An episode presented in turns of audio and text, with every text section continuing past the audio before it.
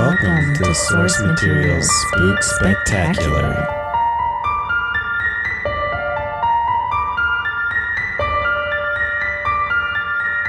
What's your favorite Halloween movie? That's a really hard one. It's like Beetlejuice, Hocus Pocus, Practical Magic. You throw on Halloween Town for nostalgia. Silence of the Lambs Mm-hmm. is also definitely one of them. Um, I don't know. I watch like the same four on repeat Yeah. all month. I wish I branched out. I think there's like a, a 31 and 31 where people will watch 31. Um, A movie a day. um, like a, a scary movie a day. I have a coworker who does that every holiday. There's Halloween. something about ho- about holidays for me that's like with the tradition. That Yeah. I, I, I kind of like doing the same thing. yeah. I guess I'm a creature of habit. I guess for Halloween's not really one that I have that with though.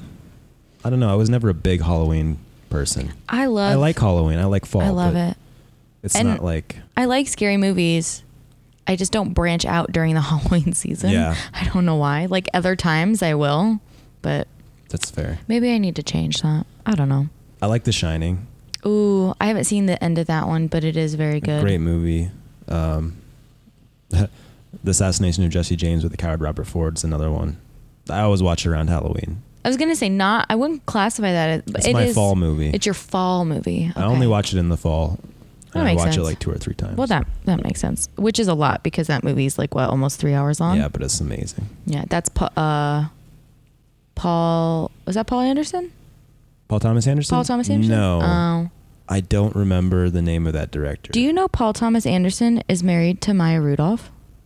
I did not know that. They got a shit ton of kids. Yeah, Oh. I just saw that she was talking about her husband. and Little was like, preview. I'll be talk actually be talking about Paul Thomas Anderson in this episode. well, here, so- see, look, it's premonition. yeah, A spirit spoke to me, and I knew. yeah. Yeah. Well, welcome back to Source Material. Welcome, welcome. I, as always, am Jared Ballou here with Marissa Gall, Hello. and today we're going to be discussing the uh, horror classic Silence of the Lambs. Yes, it's definitely like made a huge mark on the the literary world, the cinematic world. I mean, it's kind of Yeah, I- I, I- actually don't know too much about the book, other than I mean, having read it, I know yeah. the story, but I don't know anything surrounding it. So well, let's let's dive in. into that. Yeah, I'll get into the tids a little bit. We'll save the bits for you. the glare. I still, I'm not- I'm not into it. I don't know. I'm not letting it go. That's fine. I'm not letting it go. You'll just have to grin and bear it. So, this book is written by Thomas Harris III. And he was born September 22nd, 1940 in Jackson, Tennessee, but he moved to Mississippi and grew up there. So he's a he's a charming southern boy. And he received his BA in English from Baylor University, a fellow English major of mine, so I appreciate that. And uh, while he was in college, he worked as a reporter for the Waco Tribune Herald. In 1968, he ended up moving to New York to work for the Associated Press until he began writing his very first book, Black Sunday, in 1974. So he focused mainly on reporting and story writing for uh, newspapers, magazines, things like that in his early career. Um, there is not a lot known about Harris because he has only granted one interview between 1976 and this year. Is he still alive? He's still alive. He has a book that came Wow, out this so year. that's like, uh, He's it was very um, um, Harper Lee. or um, who's the guy who wrote Catcher in the Rye? Oh, I have the book on the shelf. I right don't remember his name, but I, I feel like he also is one of those authors that Fuck. Doesn't. It doesn't matter. Right. But he he's just a very private person. He um like I said hasn't really given any interviews until this year because he has a new book coming out. Cari Mora. So it's another uh, kind of suspense thriller horror book. When was his last one book? Um that's a it would have been Hannibal Rising in 2006. So there's a 13 year gap between his and that was in the the um kind of series of Hannibal and this is a new story Gotcha. completely. So his first kind of original writing in a little bit that's not connected to Hannibal Lecter. Um, he was married in 1961 to Harriet Haley, and together they have a daughter, Elizabeth, but they divorced in 1968 before he moved to New York. Um, as far as I know, he has a long term partner, but never been remarried. Um, but he is known to have been very close with his mother, Polly, who he called every night until she passed away in 2011, often discussing his work with her, Hmm. which I find very sweet. Um, as far as we know, he lives currently in Florida, has a summer home in Sag Harbor, New York. And for some insight into kind of his personality, his literary agent, Morton Janklow, one of my new favorite names to exist in the universe, describes him as he's one of the good guys. He is big, bearded, and wonderfully jovial. If you met him, you'd think he was a choir master. He loves cooking. He's done the Le Cordon Bleu exams. It's a great fun to sit with him in the kitchen while he prepares a meal and see that he's as happy as a clam. He has old fashioned manners, a courtliness you associate with the South. So he seems like like a year round Santa Claus Yeah. who loves to cook French cuisine. I would love to meet him. You can look up pictures of him. He looks he's got like a, a nice Just values his personal life. Which yeah, I, he I values his that. personal life and his Yeah. privacy, and I think he focuses on judge my writing for my writing, not for you know my name recognition. Right. So he, like I said, he gave his first interview in 43 years to the New York Times to promote his book Cari Mora, and he described himself as a nature lover and longtime visitor and volunteer of the Pelican Harbored Seabird Station at Animal Rescue Center in Florida. He didn't do any interviews when the movie came out. I don't, not that I have seen, no. Wow. and he describes fame as a as more of a nuisance than anything else. So So that was probably pretty deliberate then. yes, oh yes, very deliberate. I think, like you said, he enjoys a quieter life. privacy, yeah. So his works include Black Sunday, his first book that he started writing in 1974, Red Dragon, the first in the series of Hannibal Lecter in 1981, Silence of the Lambs, 1988. Hannibal in 1999, so we have an 11 year gap there. Yeah. Hannibal Rising in 2006, and then Cari Mora, which came out in May of this year. So most of his books were Hannibal Lecter. The majority, uh, yeah. the Hannibal Lecter, Lecter series. Yeah, his first and his most latest are separate stories. Yeah. So the publication, like I said, um, came out in 1988, May 19th exactly, um, by St. Martin's Press. So it is the sequel to Red Dragon. Um, and the novel won the 1988 Bram Stoker Award for Best Novel. It also won the 1989 Anthony Award for Best Novel, and it was nominated for the 1989 World Fantasy Award, and it was received wildly well by critics and readers alike. Just really, really well received. And I'm just going to get into a short synopsis of the book plot. We're obviously going to dive deeper into the differences when we get into the Right, comparison yeah. of this. But there are a lot of moving parts, a lot of characters, a lot of villains, a lot of heroes. So this is kind of as condensed as I could make it. So this novel pits Hannibal Lecter up against Clarice Starling, an FBI cadet working under Jack Crawford of the Behavioral Science Unit at the FBI. Together, they hope to glean information from Lecter about a at-large serial killer nicknamed Buffalo Bill, whose MO is killing larger women and skinning them. As the case progresses, Starling is asked to help in the Buffalo Bill case, being one of the few people Lecter will talk to. When a senator's daughter is taken by Bill, the case swings into full motion, causing panic and pleas and bargaining with Lecter that leads to his escape and false information he gave to the senator for fun that leads the authorities down the wrong track. However, Clarice continues working on the leads she received from Lecter, leading her straight to Buffalo Bill, really named James Gumb, in time to save the senator's daughter single handedly, killing Buffalo Bill in the process. Yeah.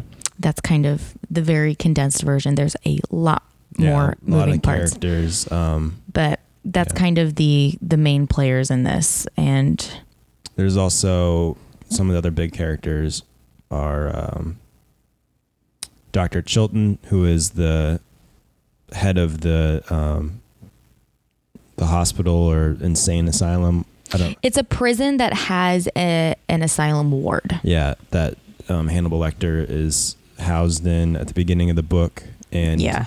he's kind of an egomaniac who um, kind of wants to get recognition and fame off the back of Hannibal Hannibal Lecter, basically. Yeah, he's a catalyst for what will become Hannibal's Yeah. uh, escape. And like I said, we'll we'll dive a little bit deeper Yeah. into the the kind of step by step, point by point plot when we get into the movie. Mhm.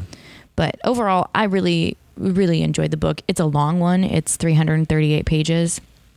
Um, It it goes by, but it goes quick. fast. The chapters are very short, so like don't be daunted by the fact that there's 61 Yeah. chapters in it, but it goes very quick in every chapter you're learning new information.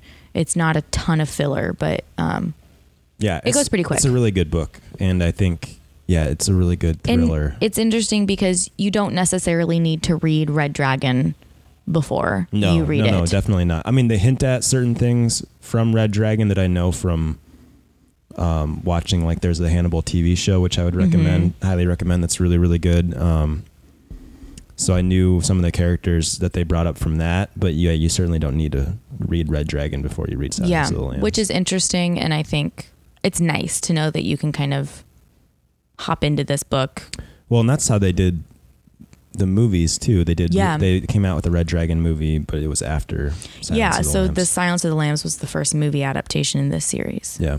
But that's kind of all I have, like I said, because um, Harris kind of respects his privacy. There's not there's not a ton to go off of, but Yeah, we should try to get an interview. You'd be the second, the second one in forty eight years, whatever it was. would you come on our podcast? but like being able to say, hey, not that many people are Exactly. listening. Like the there's thing. nothing to be afraid of. Yeah, you go to the New York Times. Yeah. a lot more people. On, you know, Exactly. You know what? I guarantee you he's not on any social media. probably. There's no way to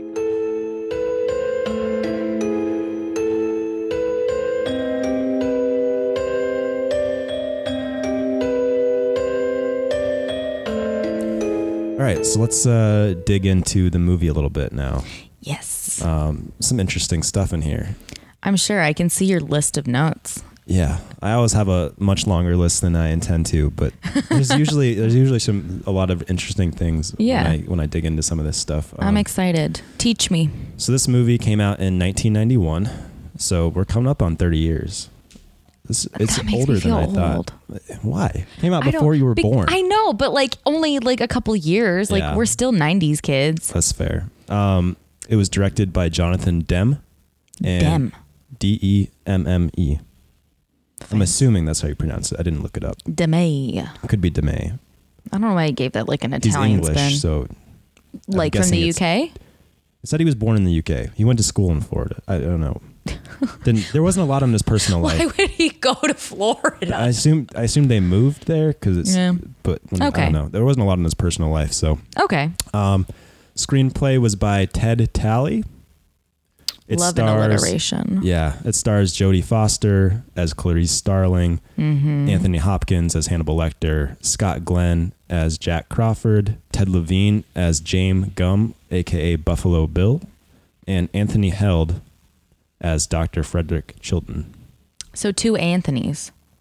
Yes, Hmm. one much more famous than the other. Yes, but Anthony Heald, I recognize his face and he plays kind of that that egotistical asshole very well. He does do a very good job of that. He does a very good slimy slimy man. Um, so digging into the director a little bit more, Jonathan Demme. Um, he's kind of, uh, I would say this is arguably his biggest movie. The only other one that I, I saw in there that I know about is the Philadelphia. He did that movie with Tom Hanks. No, Never idea. seen it, but I've heard of it. Never seen it. though. Never heard of it. Um, I know that one is was well known at the time. He also did Rachel Getting Married. He also did 2004's Manchurian Candidate, so not the original, but the remake. Is it sad that like I know of that the name of that movie because there's a Bob's Burger episode called The Militarian Candidate. A little bit. My priorities lie in Fox Animation. um, the last movies he he died in 2017. His last movies Aw. that he made before that were Ricki and the Flash, starring Meryl Streep, Yes, that's that. Yep, I remember that. and um, he did also directed. He did some documentaries, but he did the Justin Timberlake and the Tennessee Kids special for Netflix. Okay. This is kind of a random one, but uh, I mean, so he he Cool. he did a lot of different things, some rom coms, um, Justin Timberlake specials. You He know, made Meryl Lambs. he made Meryl Streep into like an aging punk rocker. Yeah. and Ricki in the Flash. Um, so he was pretty eclectic. Um, interestingly, Paul Thomas Anderson has credited Dem's work as some of his biggest influences on his directorial style. So Paul Thomas Anderson is a fan Huge fan, of Dem and, and yeah, and says his work influences. huge influence on his work. that is strange. I haven't seen a ton. Yeah, Of Anderson's And work. Wes Anderson is another one who said that too. What is up Both with the Andersons. Andersons? Um, and part of that is because he was he was known for his close-up scenes, Ye- that's which is sure. very evident in in Silence of the Lambs, and kind of putting you in the character's shoes a little bit more. yeah, like the perspective of Yeah. like you're talking. And I've got to go back character. and rewatch some of Paul Thomas Anderson's movies and see if that's kind of what he's I mean, I can mirroring. s- But in Wes Anderson, I can see that because he loves very symmetrical, straight on shots. Like I can see Yeah. maybe that being an influence. but those are two of my favorite directors. So I need I feel like now I need to go watch more of um, yeah, Dem's movies. Rachel getting married is great. Um, Ricki and the Flash, I haven't seen, but that one seems kind of out like a little. Yeah, he also like he started his career in in like the late '60s, early '70s doing exploitation films. Mm. So he's got a like I said a pretty varied past, very varied um, filmography. Yeah. So this movie actually was originally set to be directed and star Gene Hackman. He was going to star as Jack Crawford and direct the movie. Gene Hackman. You don't know who Gene? no, I know. is? I'm trying to see his face in my mind's eye. Hoosiers. kn- The Royal Tenenbaums. Oh, he's the dad. Yeah. Oh, okay. See, I just Gene needed his face. Um, Honestly, he would he would have been a good Jack Crawford. I can't believe you don't. I I know. can't believe Gene, that wasn't instant. I know Gene Hackman. Um, Don't judge. he obviously eventually dropped out, and then the production company Orion brought um, Dem in, Mm-hmm. and uh, he dropped out, I guess, because he thought the script was too violent. It's really Why would you sign on in the first place if you? He obviously had never read the book because it's it's pretty similar to the book. It's, It's, yeah. it's just as violent as the book. Um, so that's a little bit on on uh, Dem.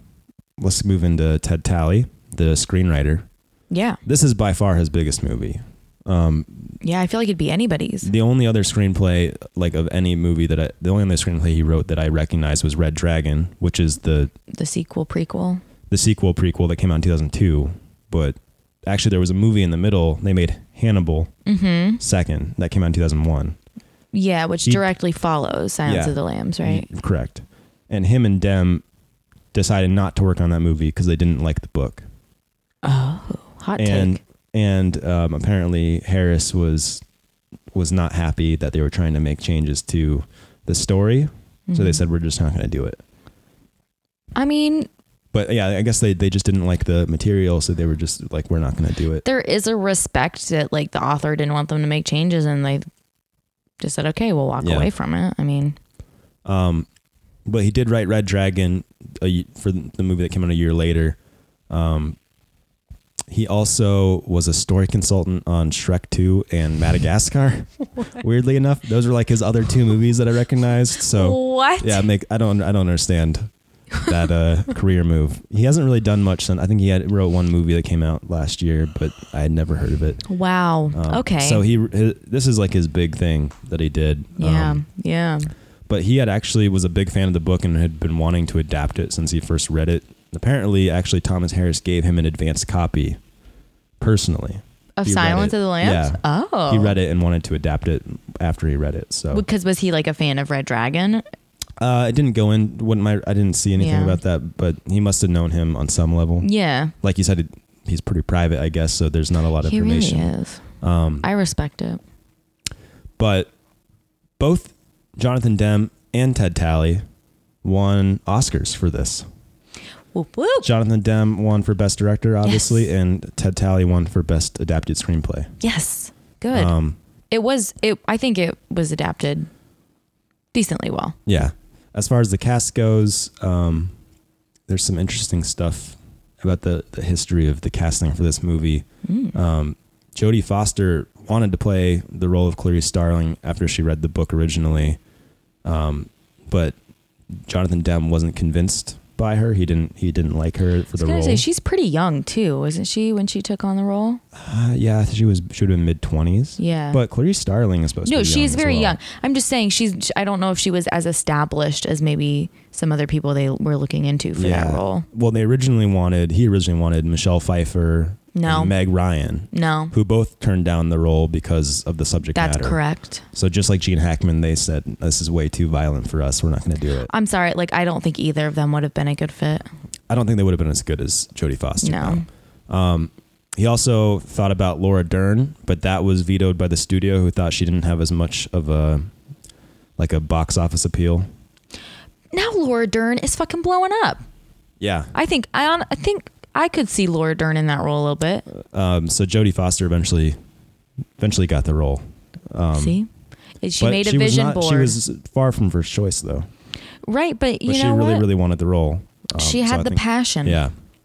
Um, this this would have been a terrible casting choice. So for the role of Hannibal Lecter, they, they originally approached Sean Connery.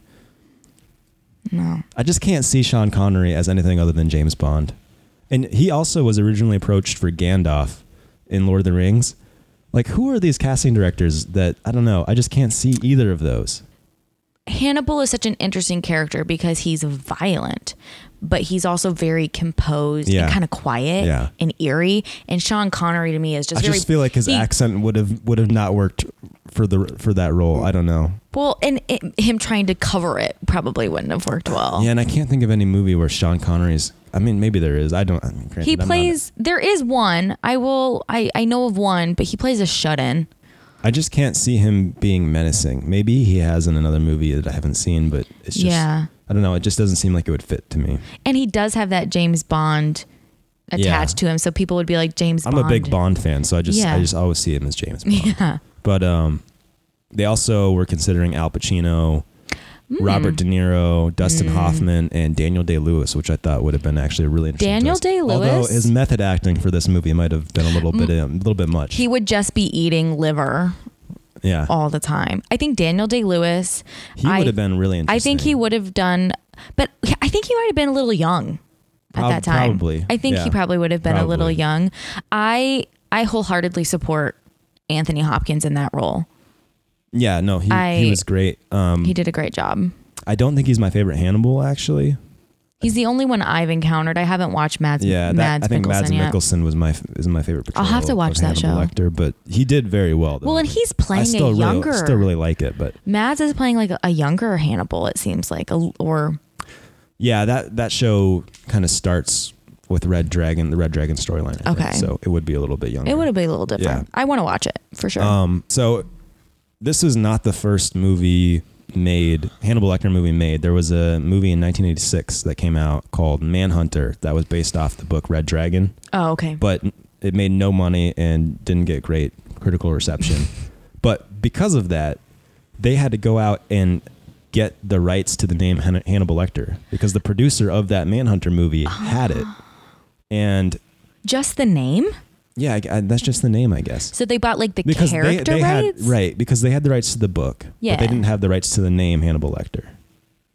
So oh, okay. I don't know how that works. That's very not odd. a- yeah, That's for because usually if you buy the story, you you have, you know, that's interesting. Yeah, there must have been some, I don't know, some provision when when he made that movie that he got the rights to the name Yeah. somehow. I, It'd I be- don't know exactly how that works, but It'd be interesting to do it like some episodes diving into like Yeah. this process a little bit because it's like kind of mind boggling yeah. to me. Um, but because Manhunter made no money, he was just like, "You guys can have it for free."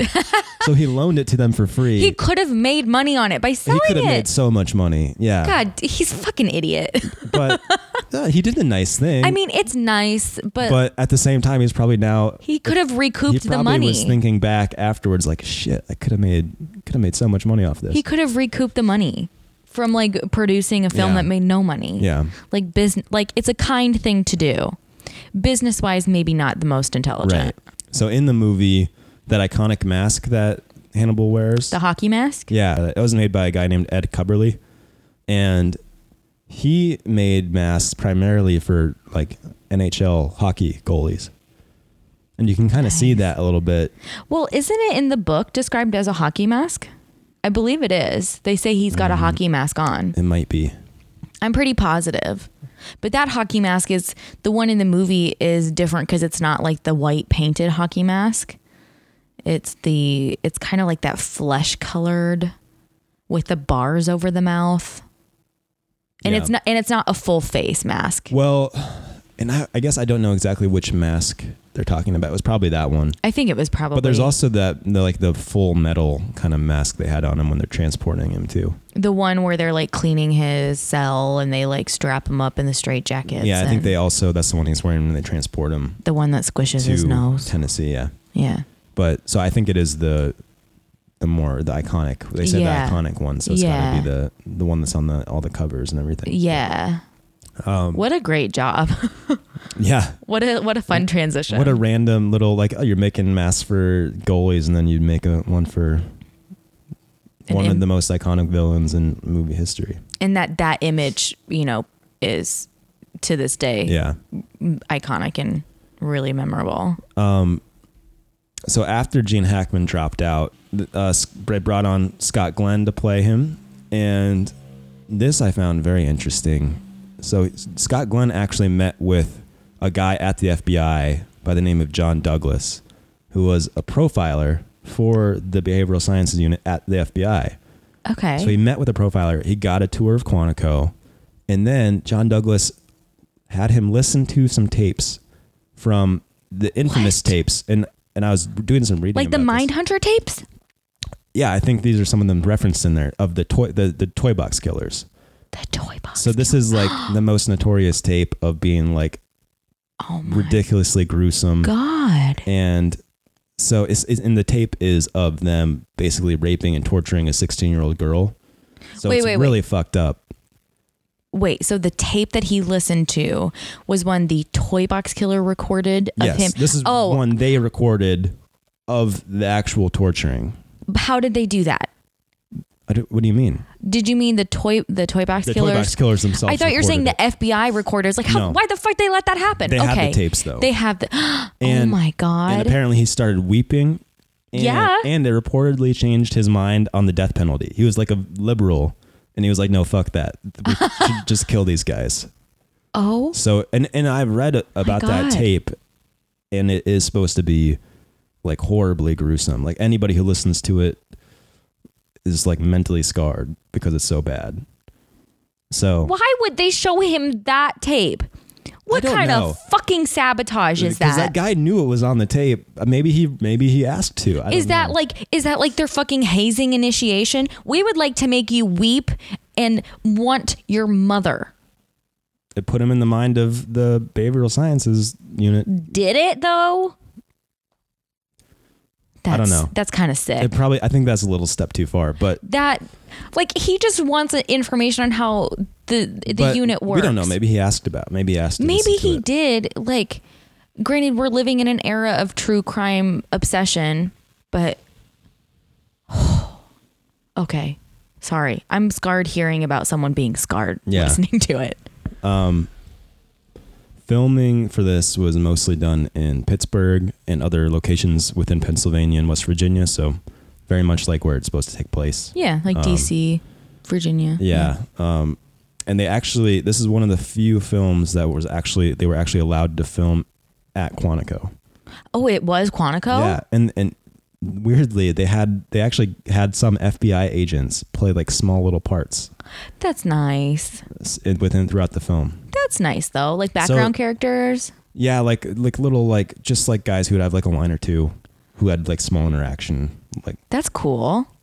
and uh A touch of reality in there. yeah, so it was weird that the FBI Authenticity. the FBI was like cool with it. Yeah, because you're showing like, like your your home, like your home base. Like Yeah. I don't know. I thought that might be a security risk or something. So the, some of those shots of Quantico are actually of, Of Quantico. Quantico. All right. Yeah. Very cool. Um, poster release reception was just like the book. It came out to critical acclaim. mm-hmm. Um, it made two hundred seventy three million dollars worldwide on a budget of nineteen. So, Two.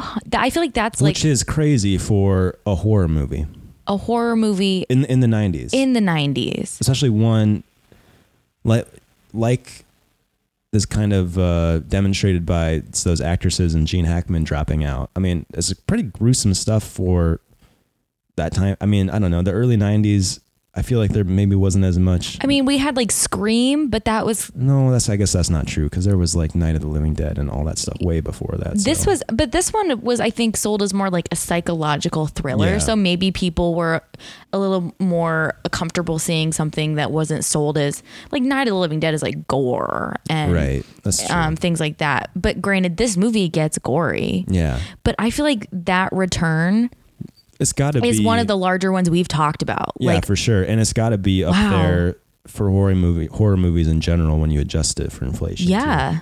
and um, it's probably the most critically acclaimed and awarded horror movie of all time. Yeah, because they did get they did you know get Academy Awards and everything. So it's on multiple AFI 100 years, 100 movies lists.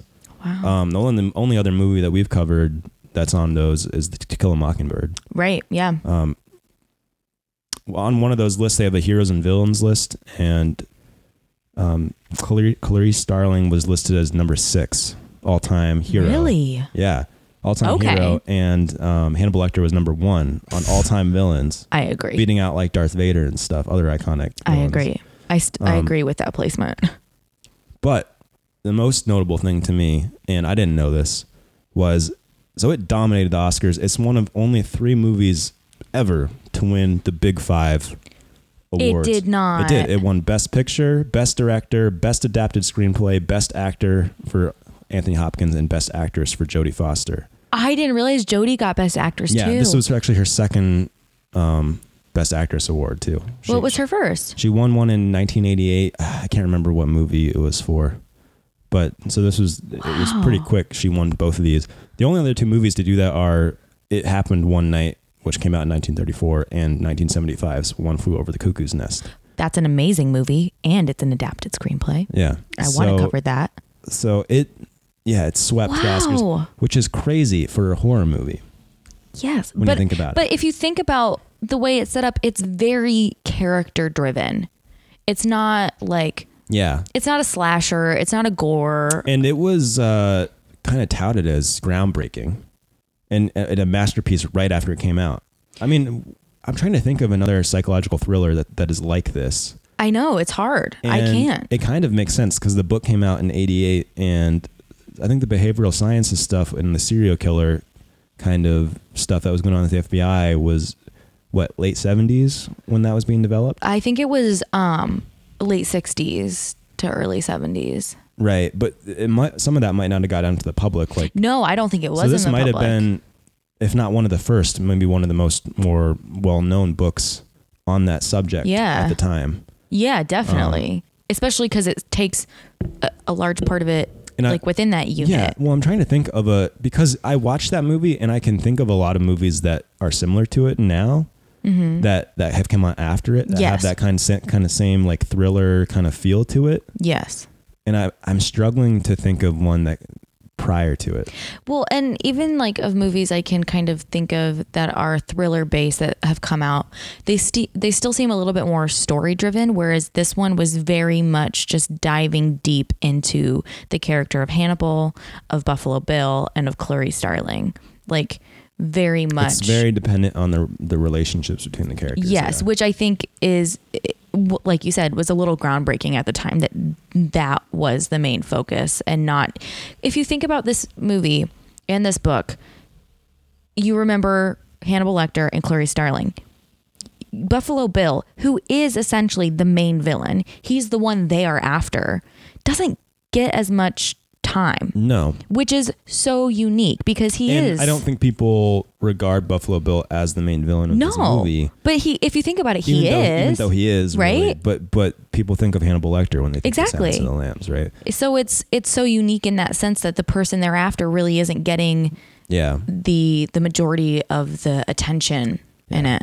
Yeah. It did face quite a bit of backlash from the LGBT community Yeah. for the portrayal of Buffalo Bill, the serial killer. So in we'll get dig, dig into this a little bit more when we get into the comparisons, but he is playing someone who it's- Believes. It's, a little fuzzy. He thinks he's a transsexual, so he thinks he's trans. But it, in the book, it's clearly described that, and in the movie, I would say they they bring this up too that he's he's not. he's not actually a transsexual. he just or- thinks he is. well, tra- what we would call transgender now.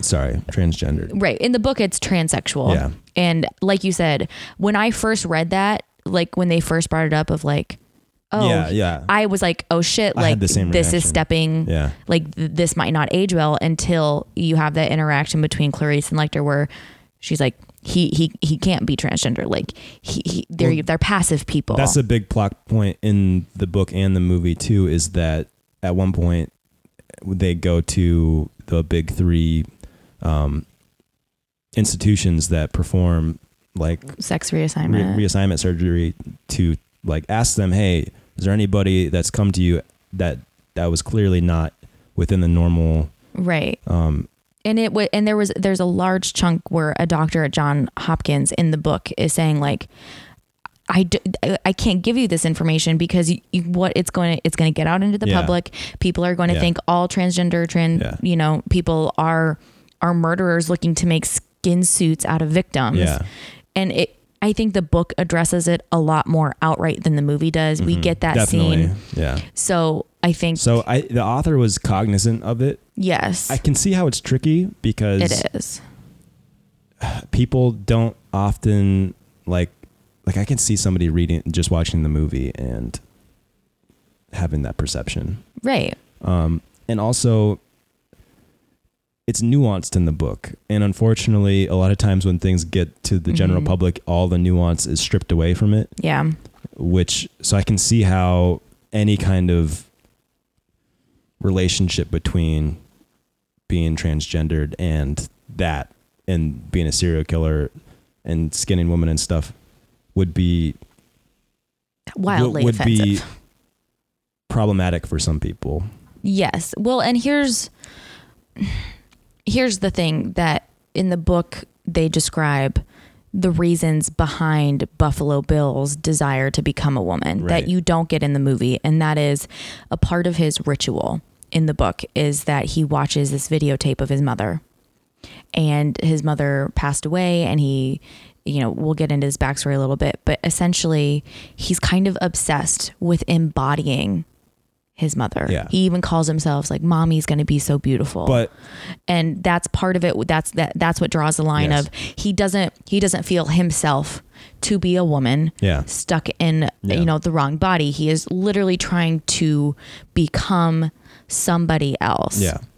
And- whereas that's not the transgender experience Right. I, and I can see how that's problematic, but to be fair to the author, he did make it extremely clear in the book. He made it the very character clear was not transgendered. I think in the movie they could have gone a little bit more into why he was denied the sex reassignment because they talk about, and it's very interesting to see, read in the book the lengthy psychological evaluation that goes into somebody who I wonder how then you would call gender dysphoria. I wonder how different that might be now though. This was a while ago. It's like I said, almost well the, book was written There is- over 30 years There is now. still a long process. I think there's a misconception today that especially small children who are saying I'm not a boy, I'm a girl or I'm not a girl, I'm a boy and parents are letting their children dress how they identify.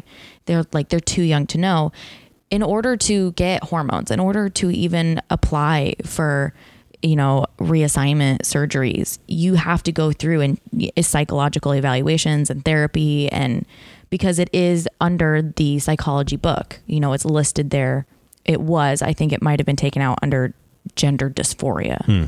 so it's not you wake up one day and say i'm in the wrong body and you go out and you get estrogen or Right. testosterone i think reading the book and reading that it was really interesting to Yeah. hear about that process But on one, uh, it's hard for me because I, I, I think that the way he handled it was done okay.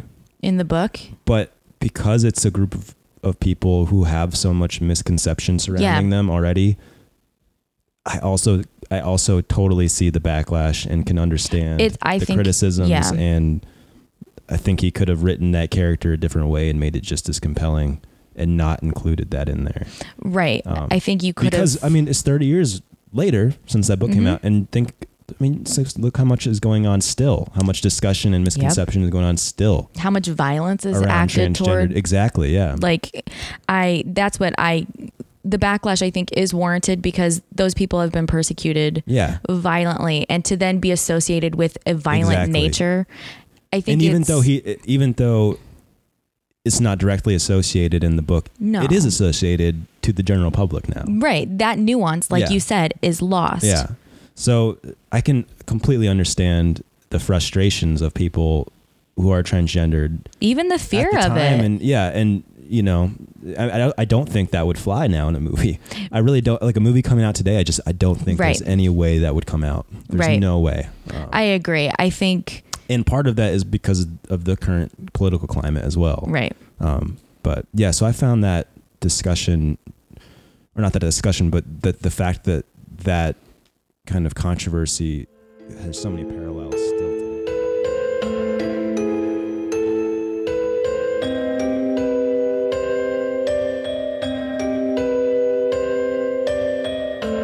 let's get into the, our Yes. comparison now. Um, yes yes yes so how where we begin at the beginning yeah, which is very similar to the book. We begin at quantico Yeah. with starling yes. being called into kind of her she kind of idolizes i think jack crawford. She wants to Well, work for him it's and the, made very clear she wants her goal is to work for the behavioral sciences unit. Yeah. and so she's called in in the movie and he wants her to help with interviewing lecter by filling out this questionnaire which if you've watched mindhunter you know that there is like they use a questionnaire Yeah, like- they're just trying to profile serial killers. yeah they're trying to pro which it's interesting to see you know 30 years ago we see that questionnaire and then we have this new series today that Yeah. it's interesting to see like oh they are kind of getting it very very right Well, I think because both both whoever made the Mindhunter show and um, Harris both did clearly did their research Yes. of what actually was go what actually went into that process. Yeah. yeah. so where we start to differ a little bit is how they address the motives for the characters in the movie so in the book clarice is told we want you to go speak to lecter we don't think he's going to talk to you but we think he could help with the buffalo bill case hmm in the movie crawford tells her you know just just try to talk to him we, we need to say we tried Yeah. And the then Buffalo Bill stuff is actually comes more from Lecter. right he He- initiates he, brings that. that. up. Yeah. he initiates it um and you know she gives him some information very similar to the book their i would say their interactions their um their dialogue Yeah. is very So- similar So yeah, so she goes, she talks to Crawford. He sends her to um, the prison slash asylum, and the meeting with that's where she meets Dr. Chilton. for the first time That's pretty similar, although so in the book it's made very clear that he's like m- making a pass at her basically and try Mhm. and he's very pissed off that she doesn't um, reciprocate yeah and that she you know that she's professional and from there it kind of sets the tone of the relationship as very Yeah. antagonistic where he's Mhm. basically just trying to like fuck her over the rest of the book because he wants information he wants to be Yeah. involved in the interviews and she says you know i think i should do it alone yeah and he takes that as a slight in and the movie that's kind of brushed over a little bit i mean they still get there in the end but i think it's not as clear uh, like Right. the,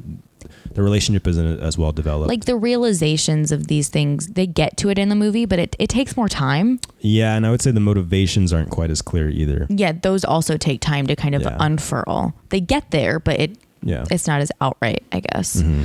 um, the first interview with lecter is a lot shorter in the movie than in the Which makes sense. I mean, book. one thing that that they changed that I wasn't a huge fan of is is that very aspect of the interviews between her and Lecter are much longer and much I would say they get more personal and, yeah and have a deeper understanding of each other than it seems a little more superficial in my opinion in the movie. I mean it's still they still have like a a pretty open dialogue in the movie, Mhm. but it's not quite this to the same level in my opinion. It doesn't work quite as well for me. Um, Yeah, they're more interconnected in in the book, I would say. th- they begin in the book like almost automatically with the the quid pro quo Yeah. which isn't in the book that phrase isn't that was No, added in the movie but the idea it persists and they start earlier with that you know i'll tell you something you tell me something Mhm. um, but the big the big diversion i think lecter's character to begin with is very much as they describe he's tall or he's short he's pale he's he stands very still and Mhm. um, but the first thing that went kind of awry in the character, and maybe the only time, was when Clarice is leaving, and this is in the book and the movie, after her interview with Lecter, and she is, I would say, assaulted by another inmate. He is masturbating and throws said bodily fluids on her. Yeah. And in the book, Lecter is very like, Clarice, please come back. Like, very like, Yeah. I'm very sorry this happened to you. I'll be sure. Like very composed. In the movie, he screams at her, Right. and they are like having this really heated, kind of yelling match. Like, I'm sorry this happened. I'll make him pay and Yeah. help me with blah, blah, blah. like it was very um, Yeah, dramatic. And yeah, the way he's portrayed in the book is much more even keel all the time. Well, they like just- in control is what he is all the time. So that, that was, I thought that was a little bit out of character. Um, Well, I get why they did it. Yeah. little it's more dramatic. it's more dramatic. I mean, honestly, if I was her, I would be very visibly upset. yeah, Um, but and even in the book, she reacts more coolly than she does in the she movie. she's too. trying to prove something. yes, um, and prove that even though she is a woman in you know a male dominated field and a, a male only prison yeah, she's trying to keep it you know calm cool and collected i mean a, a huge thing about lecter is they say that when he murdered and ate his victims his his pulse never got above 65 right. and so that sets the tone for Yeah. his very literally co- cool mannered Mhm. ways that was the one character diversion that i thought didn't fit but it was kind of the only one that i i noticed Yeah, with but, lecter but similarly, in response to that assault, he gives her like a lead on the Buffalo Bill yes case. So in in the movie, it's slightly different because he sends Clarice to a storage garage where there's supposedly some evidence of connecting to the Buffalo Bill case. yeah And he sends her to a garage and it's his garage in the movie. In the book, it's one of his past patients' storage garage. So oh, they basically streamline the story. They cut out a character, Mhm. um, which and then in that storage garage, she finds like a limousine, and inside the limousine is a head, yeah human head preserved in alcohol, or, yeah so it's like a preserved human head. Let's leave it at that. yeah Um, and it's not clear immediately how this connects to the Buffalo Bill case. Um, so it's really similar. They just streamline it a little bit. they take out a, a it doesn't really change. Doesn't really that- change yeah. the story that much, honestly. no it doesn't Um, there are some aspects that it removes, but it, they're not big in my opinion. and it helps make sense of the story That like was one change that I, I actually thought was like a really good, yeah really well done to streamline the story. You're right, because in the book it is a little hard to follow at the beginning, like Yeah. the the players and It didn't. Rem- Yeah. It didn't remove a lot, but it it made it much simpler. yes, I agree. Um. So they she finds this head. There's obviously, you know, the a big furor about it because there's another body. Um, yeah, But that's not immediately connected to Buffalo Bill because there's no. I mean, it's a different it's a different it is- mo. yeah, it's different mo basically, and um, so after that, and th- they this is where it differs a little bit more. Is they they kind of rearrange things. They then show Senator Martin's daughter Catherine getting abducted by Buffalo Bill. Right. They show that much earlier in the movie than it's brought up in the book. Yeah, Because So- in the book, they go to um, West Virginia to autopsy a body. one of the Buffalo First. Bill's victims. Victims. First, yeah, and that happens, but they just rearrange it. They rearrange it, which, which I I, think makes sense because because if they hadn't done that, they wouldn't introduce the senator and that storyline until uh, probably over halfway into the movie. right. So they want to build up that suspense Yeah. a little bit more. And that's the catalyst for the, the countdown to find Buffalo Bill. exactly. So then it's because it's a senator's daughter, he didn't know he was abducting a senator's daughter. He, No. it was just somebody he saw and and it fit his profile, so Yeah. he abducted her. And uh, so now there's a huge nationwide manhunt going on. Mm-hmm. Um, and so this really puts the Buffalo Bill case even more into the public conscious Right. in the movie and is a huge story on the news. And so now there's public pressure to immediately find Buffalo Right. Bill and save the senator's daughter, basically. So that kicks that off. And and then They find the fifth, the sixth body. yes, and then they find the bo- sixth body in West Virginia, and she goes to fingerprint. Uh, They they don't make it as clear in the movie why she is so involved because she is a student. Yeah. It's not common. Whereas in the book, it's described that she worked in a lab um, fingerprinting essentially difficult bodies, like missing persons Yeah. in rivers, and that there was a specific process. So That's- they thought, hey, bring her along. But they just kind of make it seem like a little bit more natural that she's pulled out of her classes yeah, and they don't make a big work. deal out of it as they do in the book, and that's one thing they did that I didn't like actually because I think the character is so well. I she's in the book is made clear that she's very intelligent and she's got skills that will directly help with the Right. case yes. and that nobody else right Can- there can do Yeah. as well as she can.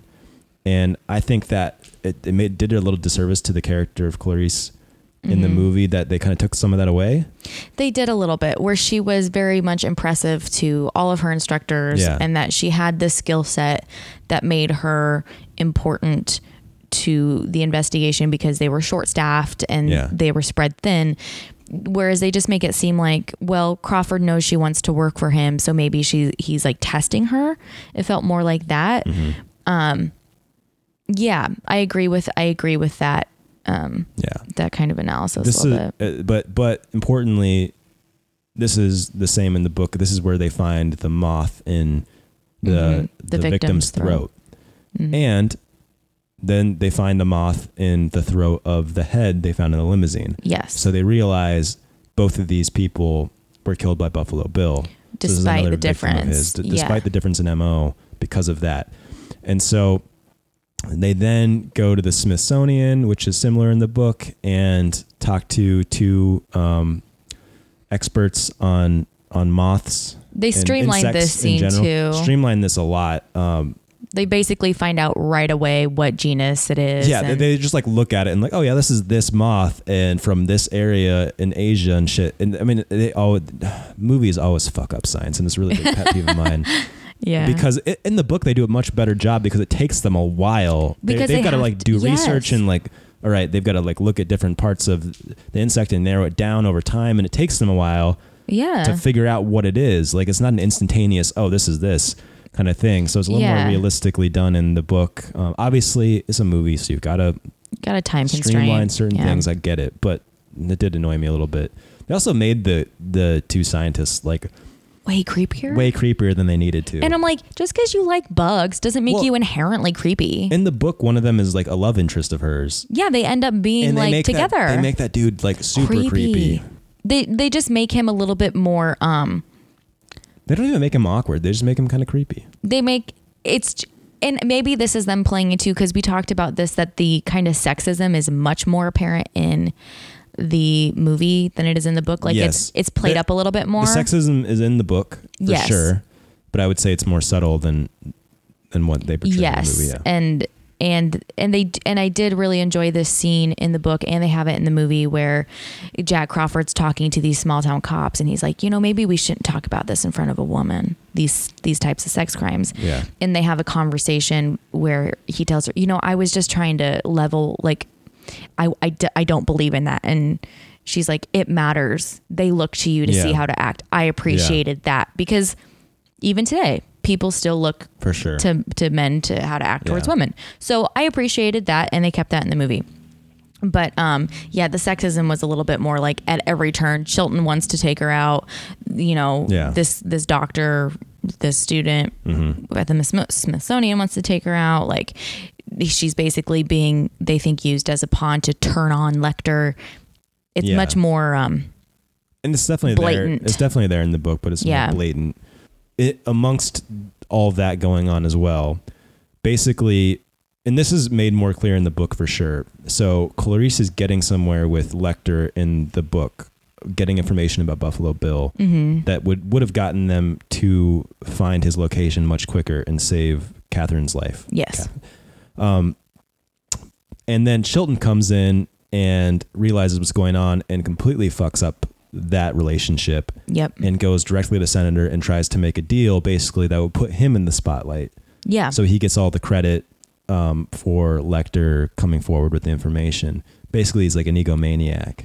yeah. Um, so that's the same in the movie. They don't make it as clear, um, kind of how much that fucks up their plans. I would say. right. Um, it uh, basically they- they- kicks them off the they being case. Jack and, and Clarice, yeah, kind of puts them to the sideline. Um, and the senator thinks it's the best thing for the case, basically, or for best thing to find find her daughter is to make this deal because to clearly work directly with Lecter. they know Lecter has information because of the the, moth in the throat. Mhm. So they're like, okay, he knows more than he's getting on. We need to get the information. So they make a deal with him to transfer him to a different um, institution in Tennessee, and they fly him there, and he meets with the senator. So this is all very similar there. Yes. Um, The information he gives them is false and wrong right. because they underestimate his motive, which is he knows that being in transport leaves people susceptible to him Yeah. escaping. Yeah. So He sees it as an escape the attempt. Who, the guy who cares for him every day, or not cares for him, but watches him every day, Barney, Yeah. is right. Barney. Yeah, I Bar- love Barney. Barney is like really fucking good at his job and knows how to handle Lecter, and Lecter knows if he can get away from him. I mean, he likes Barney actually. He's got a respect for Barney because Barney- Barney treated him well. Barney treated him well and with respect. it's a really interesting character. And he's trained in this where he's being kind of handed off to these kind of beat cops yeah, and they don't understand kind of the Exactly. complexity that is Dr. Lecter. that's the really interesting thing about Hannibal Lecter as a character is he is this monster, but he's also got He's got a code of ethics. some kind of weird, fucked up code of ethics. And, Yeah. and prizes being like his version of civilized, I would say. Mhm. From the point where he gets to Memphis, his interaction with the senator in the movie is pretty different. I would say that it's not as drawn out and and uh, He's definitely much more menacing in the movie. in sure. the movie because you know he there is a scene where he asks like did you breastfeed her that's in the book Yeah. Uh, but then he, he talks about just he takes it to a place that is is pretty brutal for the senator to He- hear he does, which is which is different than the book. yeah Um, long story short, he he ends up escaping. They take him to a court, old courthouse in a Mhm. makeshift cell, and he ends up escaping. And this is all really similar to the book. Um, dissimilar to the book is we don't really see what he what happens to him after that. Um, until Right. the very end. They go into it more in the book. In the book, he just goes, escapes, drives to St. Louis, and is holed up in a hotel trying to change his appearance. And that's Yeah. really the end of him in the story. Once he escapes, it, he doesn't really have anything else to do with it. what he does do before he escapes is Clarice visits him Yes. unauthorized Yeah. and sh- he gives her back the case file Yes. and she sees a note about the locations of the women about them. Don't these random sites seem almost too random? Yes. that's his one last clue that he gives her. And that leads her to f- discovering the first victim and how she is connected to she discovers buffalo bill. However it's interesting because the jack crawford and his team also get the information. They get the same person. They know it's james gumb. But his last known address is in chicago But they get this information from the uh, John Hop- Hopkins um, Right. transgender like uh, op- ward or whatever they Yes. call that their operation. yes Um, so he that that tidbit from Lecter did help out because he told them to look into the transgender the transgender institute facilities. yeah the facilities Um, but she finds out, she finds it by, yeah, by basically figuring out the first victim was somebody he knew and close to where he lived, and the rest were really random because he was trying to throw off the Yeah. scent of the cops. So then she goes to um, Ohio. Ohio to to this town where the first victim is from is trying to track down where he might be basically. How, how they might be connected. Yeah. I don't think she, because Jack calls and says his last known address is in Chicago. We Yeah. think he's there. So she's not necessarily looking to encounter Buffalo Bill. Right, but she's, trying to get information that connects him to the to James James Gumb, the guy To the- his going- first to the first victim. Right. and throughout that through that search, she ends up at the home of James Gumb, where he's act- currently staying, and where um, Catherine Catherine is. He's holding Catherine, and that's the whole big final sequence. And that's very similar book very and similar. movie. Yeah, It- Where he's got the night vision goggles. yeah, He turns off all the lights, and when he cocks his gun, she's able to locate him. yeah, and shoots him. Shoots him dead, Yep, single and handedly. saves Catherine. So she's the ends up being the hero. So all that's very similar. Um, eh, so there are a lot of things in the, and then at the end there's it's slightly different because Hannibal is shown in a different country, changed appearance, and He calls her. he's he calls her instead of writing her a letter. The most infamous line in the movie is "Have the lamb stop screaming." yeah, well that's in the book too. Yeah. Um, which is hence the title "Silence of the Lambs," which I didn't get. I didn't somehow didn't When pick I up on that. when I first watched the movie, I was like, "What's the significance of the silence of the lambs?" And then I was like, "Oh, because they talk about that Yeah. fear that she's trying to silence." Yeah. and that's something from her childhood that we, I don't think we have enough time to go into. No. and it's not really a big part of it. But, it's interesting. So, but the, a little bit different is he's actively hunting down um, Chilton. Chilton Yeah. in the movie. He's Well, having- it's implied he's going to do it in the book, but it's not like he is in the same spot as Chilton. he literally says, "I'm having a friend for dinner." "Yeah, I, I love, I, love, that, line." Yeah. So I love that line. But it also it changes a little bit because um, Starling is supposed to be kind of a first year student in the book. yeah. But the the movie ends with her getting her special agent badge and she's Well, graduating. I think that it was said in somewhere in the book that she she wasn't far off from getting her badge. I don't. Right. But she was threatened to be recycled, which means Right. she would have to start the whole process over Yeah. again. Let, us quickly go into some of the big differences that that we we weren't didn't cover throughout. I think the biggest one for me, and maybe the dis, most disappointing aspect of the movie for me, that I think they really they really should have just added time to it. it made I know it was a, already a two hour movie, but they should have added more. Was the relationship with Jack Crawford because I feel like that Yeah. such. The, the the juxtaposition of the relationship between Jack and Clarice and Clarice and Hannibal is the Mhm. most interesting part of the book for me Yeah. because there are these two guys who have a huge influence on her in very different ways Right. and you kind of lose Jack's side of it a little bit in the she in the movie. She seems much more like self-directed in the movie. Yeah. Like she's deciding that Yeah. she's going to go see Lecter again. When in reality everything she does is planned out with Crawford. Like they're they're working together on it. Whereas And- she seems a little bit more like a pawn. They keep some things in, but the relationship is much more well developed in the movie. Yes. and, and Jack gets a lot more of the the kind of the the story is directed in. Right. And, and there's like a whole subplot in the in the book where his wife is dying and ends up dying in the book hmm that plays into it as well that they cut out. And that's why he needs kind of this help Yeah. from Clarice. Yeah. Is he knows that he he needs to be with his wife, but he also knows the urgency And of it's the having situation. a huge effect on him. He's described as being like really gaunt, and, Very like, ill a lot of- he doesn't get a lot of sleep. no. because he's taking care of his wife at night and stuff like that. So that whole thing was taken out, and I think their relationship wasn't quite as well developed. Which, uh, yeah, that was my maybe my biggest problem Yeah. with it. And, and granted, I mean it's a great movie, and I think it's a good adaptation. Right. I think they they kept with the the major plot points Yeah. and did a pretty good job streamlining it. But I do think that that was that was my major my one big gripe with it. I would was- say, yeah, it's interesting because, like you said, they didn't make her seem as advanced and intelligent in the No. movie, but yet she was much more um, in control of like what she was doing Yeah. with their time. Well, that's a weird. It, that- it didn't it like it the weird thing it made her more of the hero but they made her fe- i don't know if they were trying to make her relatable and like she is she is still a student and she is still naive but yet she still is given a, a, a little bit more control than in the book Well, the weird thing is, is they make her, and I guess maybe they were doing this because she was a student or something. And they wanted to make that more apparent. Because in the book, it's made much a bigger deal that she's a student going out and working on this case because it's not usual and she's missing classes and she's losing sleep and she's and like so it's not a usual thing that a student would be going to do Yeah. this so it's a big deal in the book that this is happening and there's a lot of issues that come up because of that that don't come Yeah. up in the movie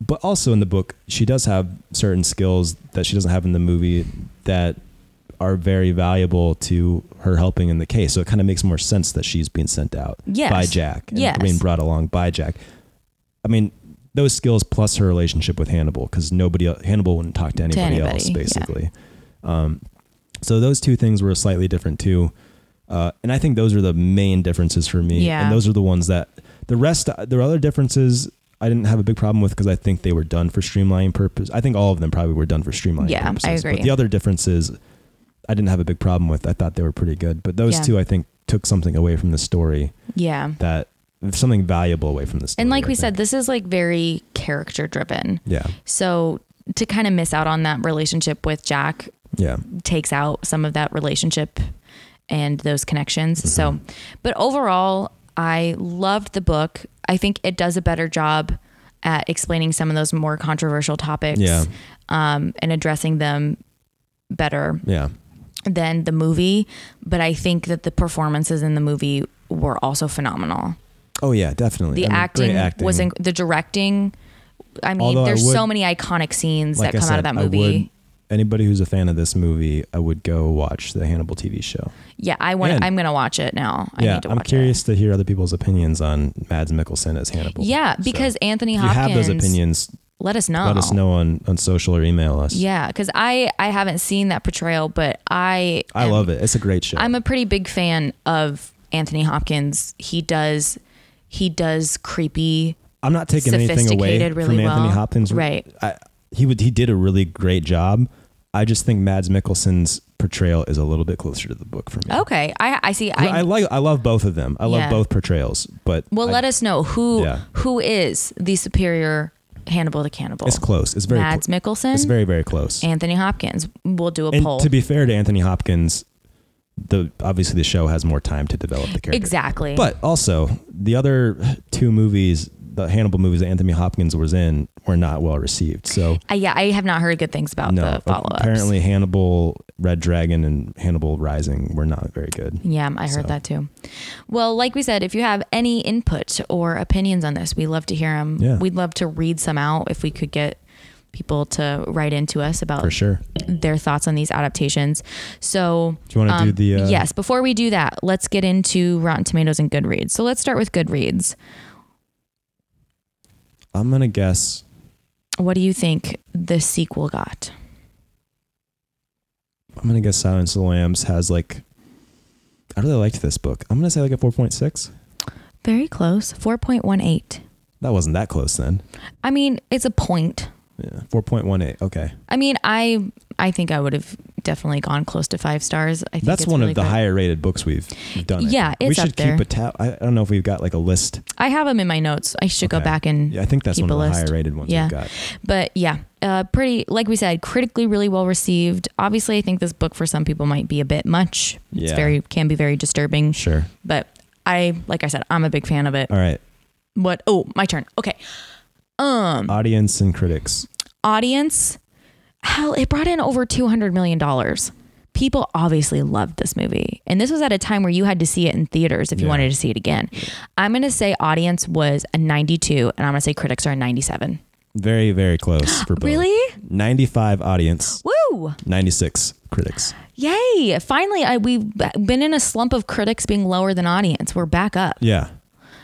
Wow, that's really impressive, especially for like a horror thriller movie. hmm Yeah. It's, Hell yeah!